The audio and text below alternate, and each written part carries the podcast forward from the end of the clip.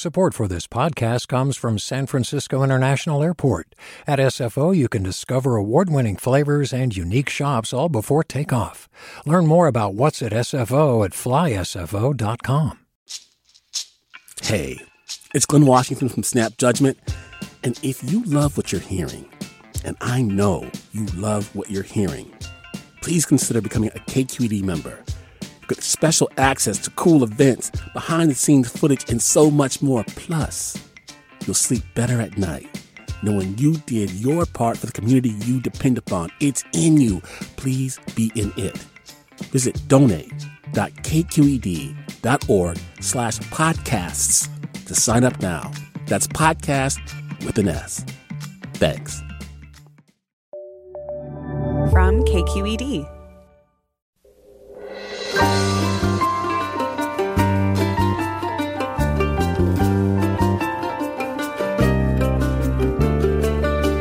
From KQED Public Radio in San Francisco, I'm Mina Kim. Coming up on Forum, President Biden's recognition of the massacre of more than a million Armenians during World War I as genocide has drawn praise from human rights advocates around the world and in California, home to the U.S.'s largest Armenian diaspora. We look at the significance of Biden's declaration and why many Armenian Americans say the fight isn't over. And a new documentary about Sesame Street delves into the beloved children's show's surprisingly radical roots. We meet the director next on Forum. Join us.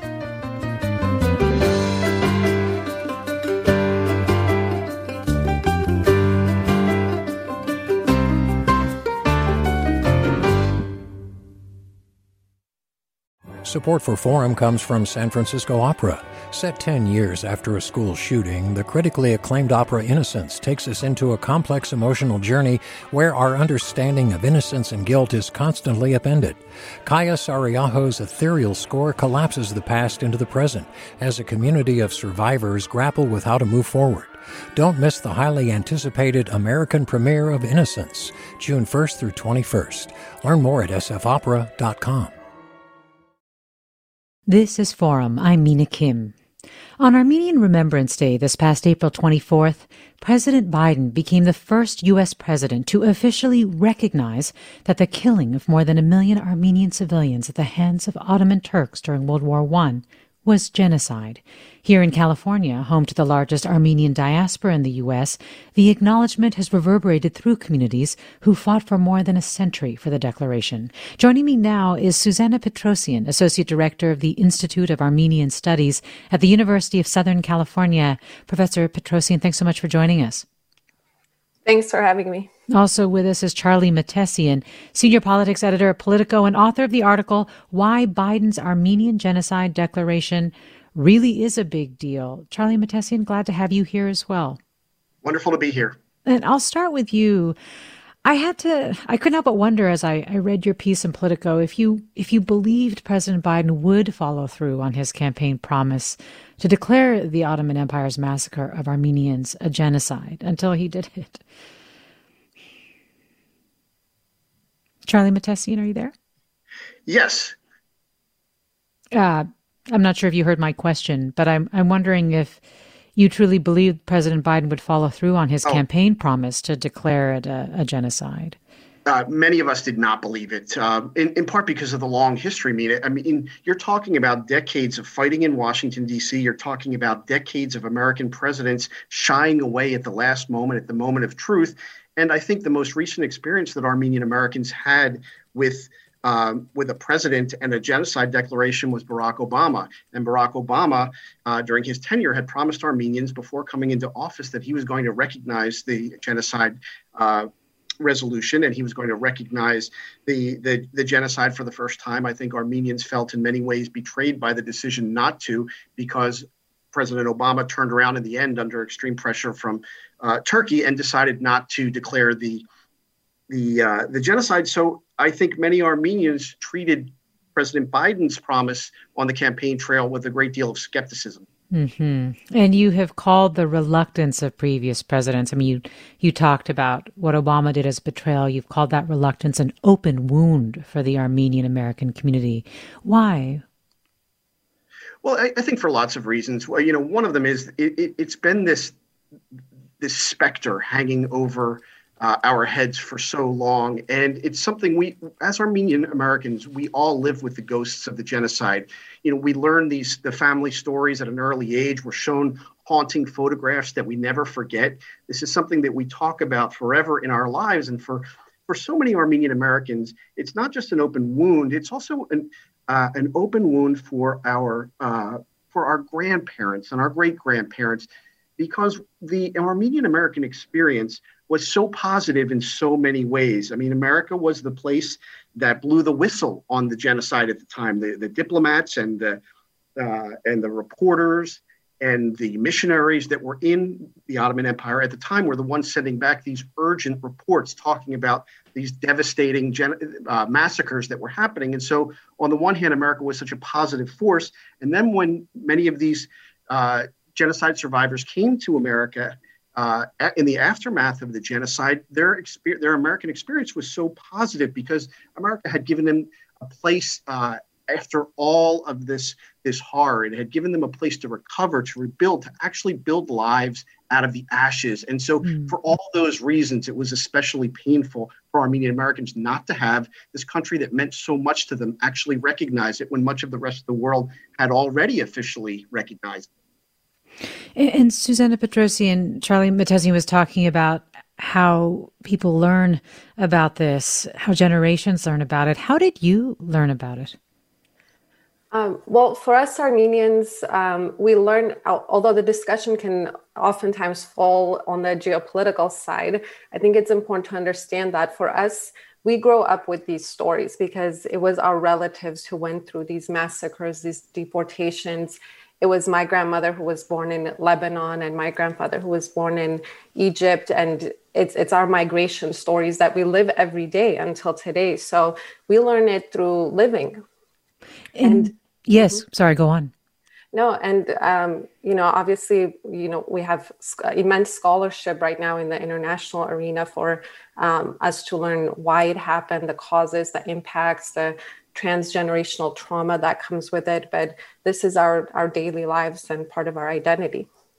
So then what did it mean to you and your family susanna to have the president recognize and declare the armenian genocide?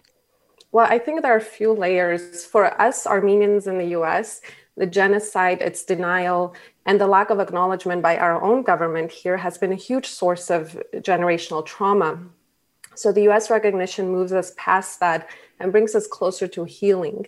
Um, our relatives do deserve the recognition that their suffering was not accidental and that something is being done to make sure that um, a state does not organize such uh, extermination again.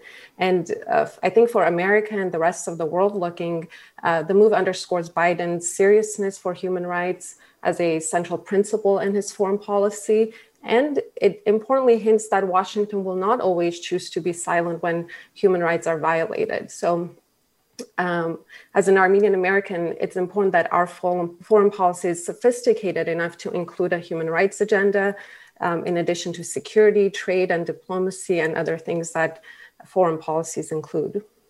And Charlie Mahtesian, similar question to you in terms of just what it meant to you who personally, to your family it was an incredibly emotional moment. Uh, I think in part because my family had grown up uh, with a grandparent uh, also that was a survivor. My grandfather uh, made it out as a, you know, he made it to the American shores as a penniless orphan teenager who lost everything.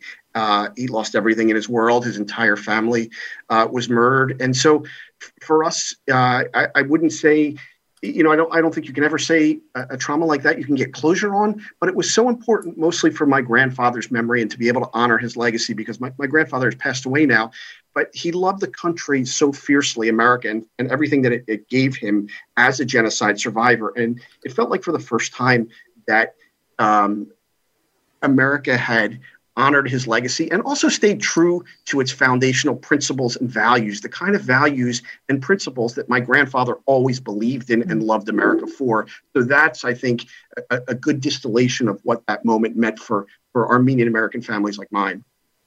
We're talking with Charlie Mahtesian, senior politics editor at Politico and author of the article Why Biden's Armenian Genocide Declaration Really Is a big deal. And Susanna Petrosian is with Associate Director of the Institute of Armenian Studies at the University of Southern California. And I invite you, our listeners, to join the conversation. What was your reaction to Biden's statement? What are your questions about the recognition by the U.S. of the Armenian genocide?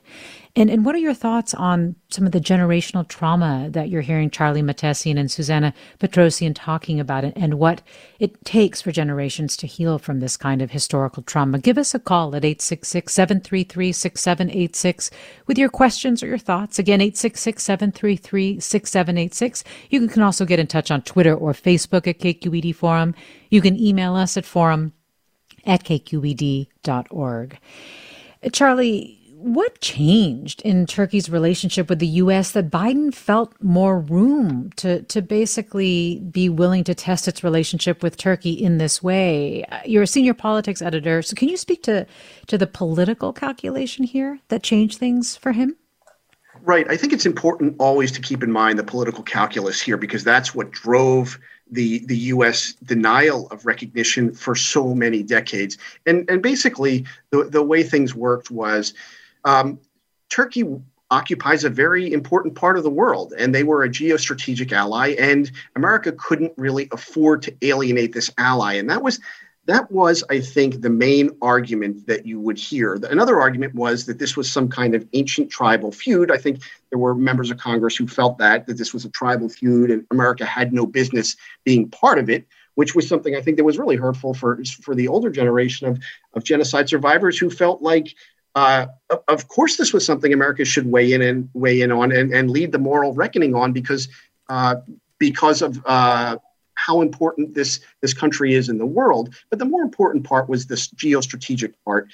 And I think for many presidents, they they did not want to uh, alienate Turkey, and Turkey was, I think, very very sensitive in uh, the idea of affirming a genocide. And, and you know, every time that the resolution would come up for debate in Congress or uh, the, the resolution would be discussed in, in Washington, you would have a very strong Turkish reaction. You would see the Turkish lobby in Washington, D.C., uh, all the gears and machinery would crank up and uh, start working the Hill and put the pressure on, and there would be threats applied to uh, American interests in Turkey. And then ultimately, presidents would fold at the uh, at the end of that. And what changed, I think, this time is that entire argument that that Turkey was a, a, strong ally began to crumble, I think, in recent years. And the moment that Turkey becomes an unreliable ally, it becomes much easier for American presidents then to, to affirm the genocide when, when so many of them believed it in their bones to begin with and, and would almost admit as much. The only reason they didn't uh, affirm the genocide was because they didn't want to alienate a strategic ally. But as long as Turkey was unreliable, as long as Turkey was buying a missile defense system from Russia, what's the point then of not affirming the genocide and affirming the U.S. commitment to human rights around the world? And Susanna Petrosian, as as Charlie Mahtesian is talking about, um, it is something that Turkey does not want to affirm and, and disputes. But the history of what happened to the Armenian people what do you think is important for us to understand about the genocide and its impact? Um, so, just a second historical background. So, for centuries, Armenians lived in eastern Anatolia, which is eastern Turkey today. During World War One, the ruling Young Turks political party decides that Armenians are polluting the Turkish Empire and holding back the Turkic people from fully dominating the area they claim that Armenians in the Ottoman Empire are allying with Armenians who lived across the border in the Russian Empire, so they had to be eliminated. Um, and they they believe that this elimination, which was done through state organized mass murder and deportations, would shift the region in favor of a more reliable Muslim Turkic majority. So, um, what's fundamental here is that this uh, was a modern bureaucratic state that, for the first time in history, decided to eliminate part of its own citizens, its own citizens who thought that state as his plot of that state as their protector. So that's that's the significant part of the Armenian genocide. We're talking about Biden's recognition of the Armenian genocide, the first U.S. president to do so, and its impact with Susanna Petrosian and Charlie Mahtesian. And we'll have more with them after the break. You're listening to Forum. I'm Mina Kim.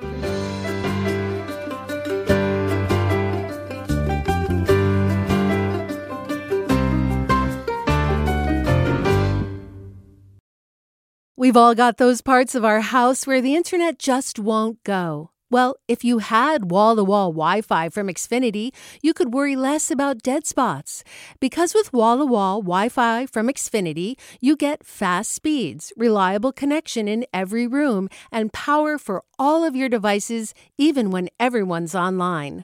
That's wall to wall Wi Fi only with Xfinity. Restrictions apply, not available in all areas, actual speeds vary. Welcome back to Forum. I'm Mina Kim. We're joined by Charlie Mahtesian, senior politics editor at Politico, and author of the article Why Biden's Armenian Genocide Declaration Really Is a Big Deal. And Susanna Petrosian is with us, associate director of the Institute of Armenian Studies at the University of Southern California.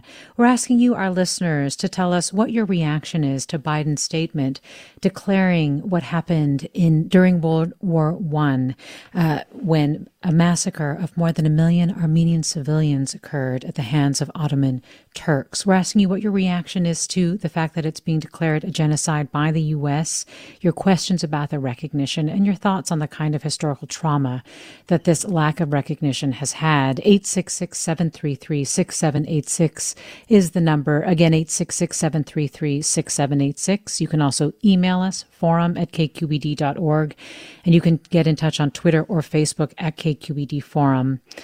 Uh, T. Jacobs writes that President Biden recognizing the Armenian genocide was, quote, long overdue.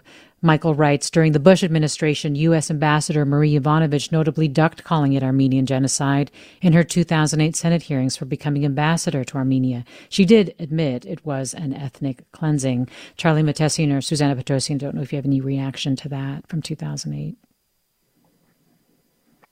I think that was just one more example of how uh, diplomats and, yeah, and and subsequent administrations would tiptoe up to the line, but never quite use the language. And I think that was what was the source of so much frustration among among uh, Armenian Americans, in part because of this massive historic record that was out there, in part because of uh, the the uh, otherwise singularly positive experience that Armenian Americans had in the United States. I mean, for all those reasons, uh, the reluctance of the country to literally just say the one word and call it what it was and to acknowledge this historic truth. That's what made it so hard for so long.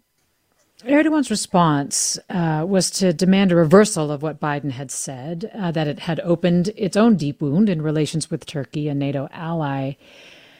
Can you talk about what the impact potentially could be of this in your view? I know you're not a, um, a foreign policy expert, Charlie, but I, I am curious what your thoughts are on what happens to U.S. Turkey relations now.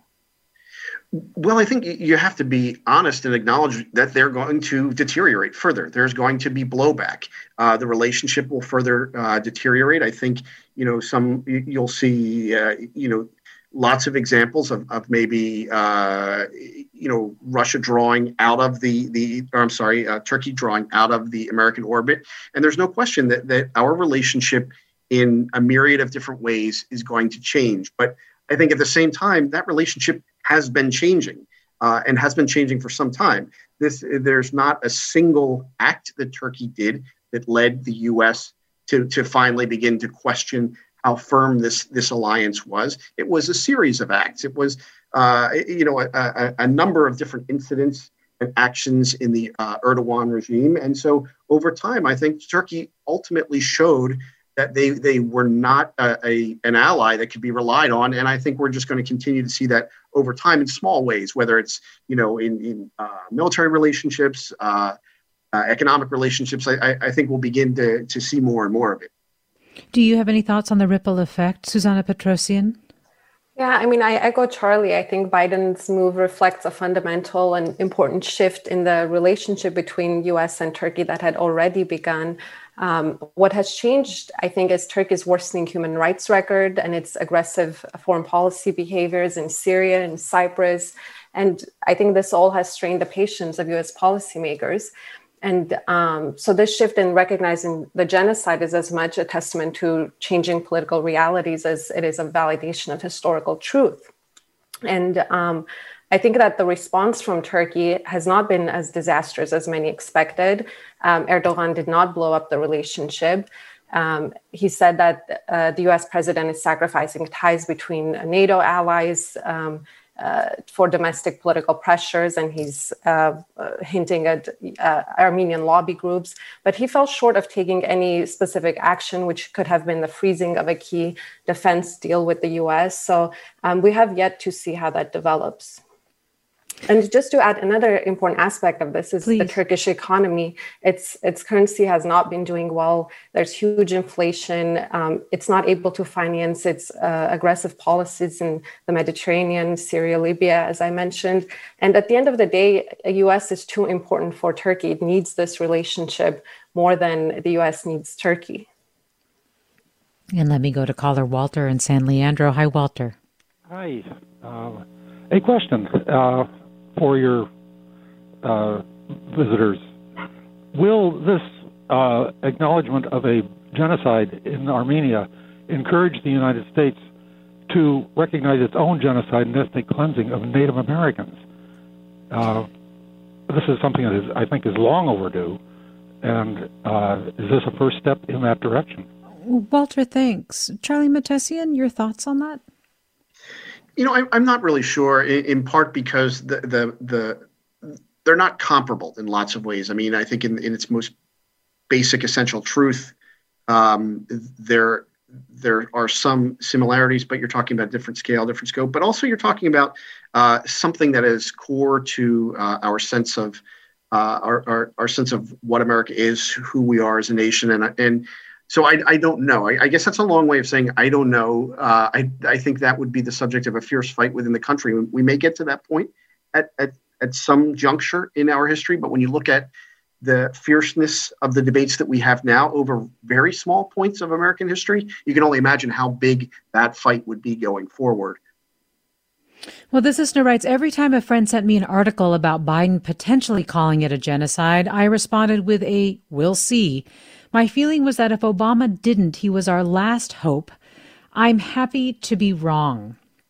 One of the things that you have talked a lot about, Susanna Petrosian, are the ways that this has been passed on through generations and the different types of general generational trauma that Armenians have endured. Can you, for a moment, just talk about what the effort to get it recognized has looked like in the U.S., just to remind mm-hmm. our listeners?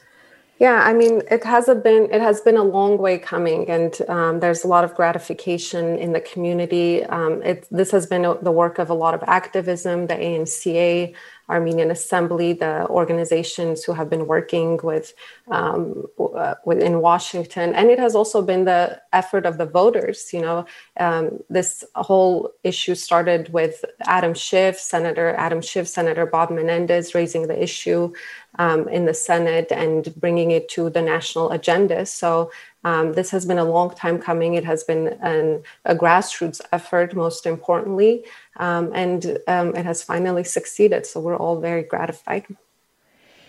And so I guess for a lot of people, the question is, where does it go from here? Because many Armenian Amer- Americans are saying the work is not over. This this is something that we have long fought for and achieved, but but more needs to happen. Susanna Yeah.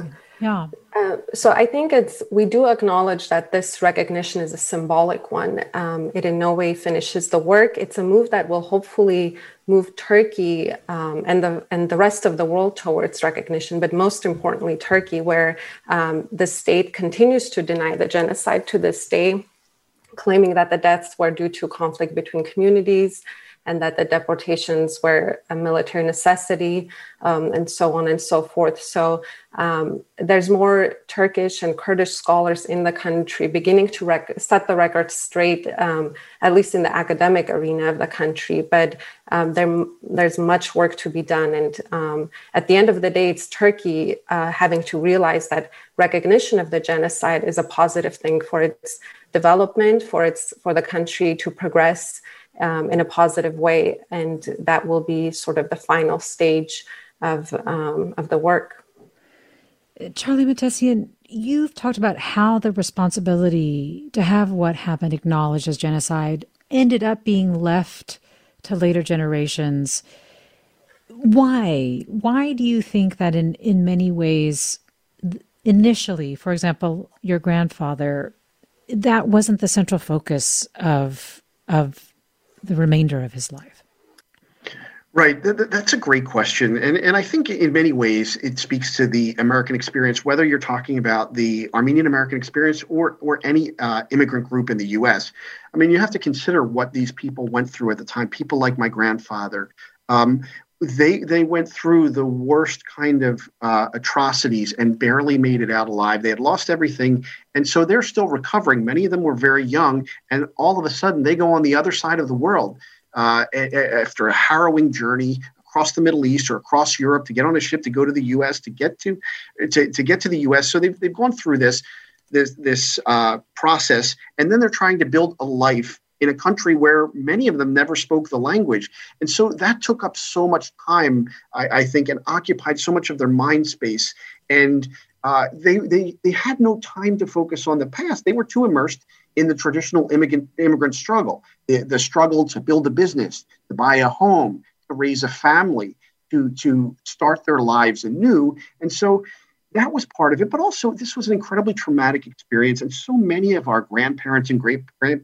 grandparents could never actually speak about it. We were never in my home really truly able to have that conversation with my grandfather about what actually took place with details because it was just too hard on him. It was too painful. It was widely recognized within the family that you couldn't really go too far down that path because it was too hurtful for him. And occasionally he would give out details, but it was just too much. And so uh, for them, it was difficult to talk about. They had so much other things to do that they had no time to worry about the past. And also, they didn't want to look back in the past. They didn't want to look over their shoulders for fear of what they might see.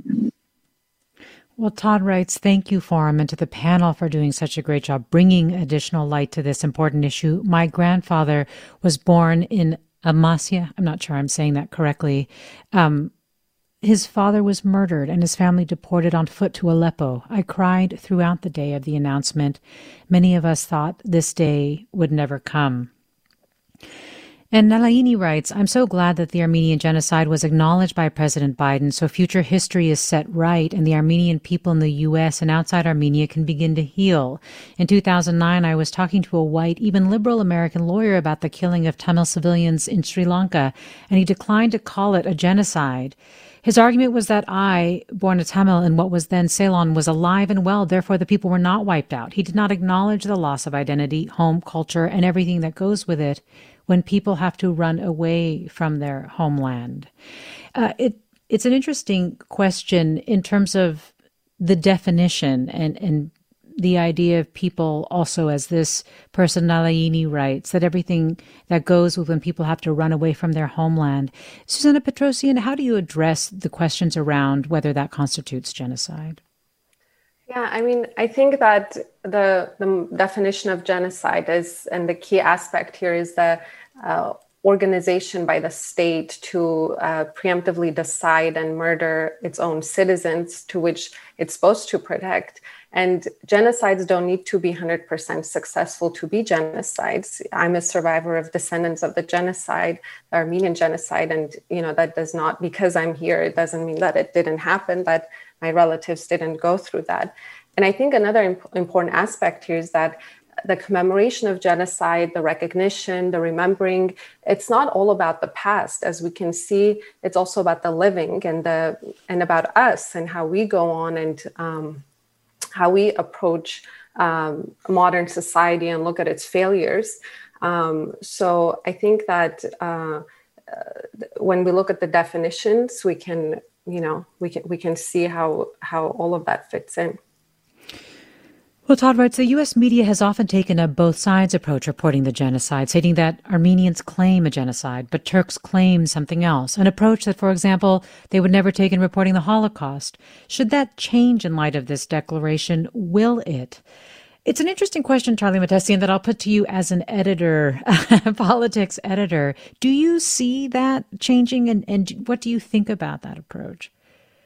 Uh, I hope it will change, I, and I, I, think it will for a number of news organizations. It's actually something that's been a, a great frustration of mine uh, throughout my career, as as news organizations I've worked at have confronted that question. And you know, I obviously had strong feelings on it, and um, but at the same time, I also understood, uh, even if I didn't agree with the, the the positioning, the idea that this was not uh, something that in the style book would be called a genocide. But I think what we're seeing now is, uh, you know, this is the, the American Declaration, the Biden Declaration has moved the ball forward in, in a, a, truly substantive way. It's become uh, harder and harder, especially in this country, harder for news organizations, even in this country, to deny this historic truth.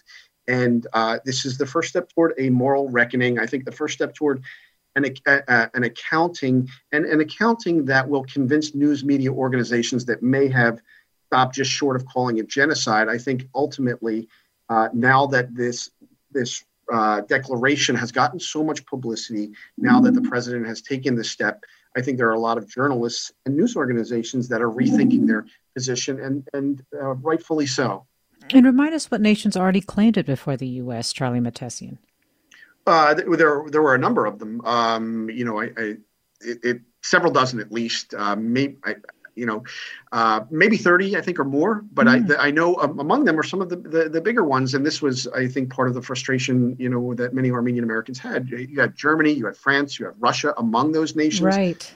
Had uh, made very clear that these massacres were state-sponsored genocide but not America. And that again, that speaks to the, that sort of open wound in the Armenian, in the American Armenian experience that we spoke about earlier. I think that is what hurt so bad to many of these survivors who came here, and this country gave them everything, gave them a life. Uh, and gave them so much, and they were so deeply grateful. People like my grandfather, who were grateful to, to their dying days, but what they never did, what they never got was this this moral reckoning led by the United States and the accountability. And Susanna Petrosian, can you just talk a little bit about the impact here in California? And if you'd like to, to share insights on why so many Armenian Americans came to this particular state? Mm-hmm. Um, and just to go off of what Charlie was saying regarding your earlier question, I think in the media, one of the things is um, also the lack of education in the US about the topic. And I'm hoping that the activism geared towards recognition now will turn towards education so that um, history and knowledge about the Armenian genocide will become mainstream in schools, which will, I think, have an impact on how the media reports it as well. Um, and uh, so the reaction in Southern California was um, celebratory. Uh, it's Southern California hosts most Armenians outside of Armenia. And um, I think many of them came here for the opportunity. Many of them came here earlier to Fresno because they were farmers in Eastern Turkey and they came and did the same thing. They grew the same uh, pomegranates and apricots that they were growing back there in Fresno. Later, they migrated um, uh, down to uh, south for education purposes, and um, immigrants tend to go where um, other their other peoples are. So it just sort of started flooding here, and I guess the sunshine probably helped as well. well, I echo Todd in, in thanking you for coming on today and for sharing your insights, knowledge, and also just your personal reaction to the declaration by President Biden. Susanna Petrosian, Associate Director of the Institute of Armenian Studies at the University of Southern California, thank you so much for joining us. Thanks for having me. And my thanks to you, Charlie Mahtesian, Senior Politics Editor at Politico and author of the article, Why Biden's Armenian Genocide Declaration Really is a Big Deal. Really appreciated having you talking with us as well. Mina, thank you so much for your time. And thank you to our listeners for their questions, their comments, their insights, and stories. You're listening to Forum. We'll have another segment next, this time looking at uh, the roots of a beloved children's program, Sesame Street. Stay with us for that. I'm Mina Kim.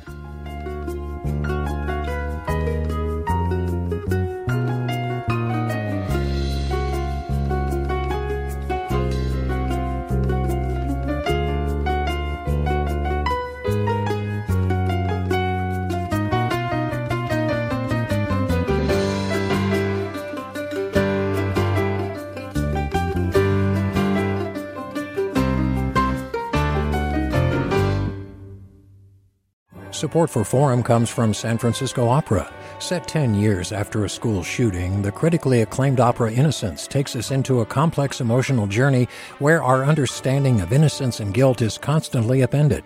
Kaija Saariaho's ethereal score collapses the past into the present as a community of survivors grapple with how to move forward. Don't miss the highly anticipated American premiere of Innocence, June 1st through 21st. Learn more at sfopera.com.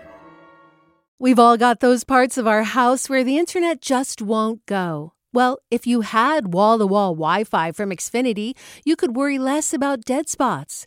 Because with wall to wall Wi Fi from Xfinity, you get fast speeds, reliable connection in every room, and power for all of your devices, even when everyone's online. That's wall to wall Wi Fi only with Xfinity. Restrictions apply, not available in all areas, actual speeds vary all over the country. We need to improve reading in Wisconsin. Schools are changing the way they teach reading. I'm calling for a renewed focus on literacy. We have gotten this wrong in New York and all across the nation. And it's happening because of a podcast. I think your podcast has changed my life. And I'm going to share this podcast with everyone I meet.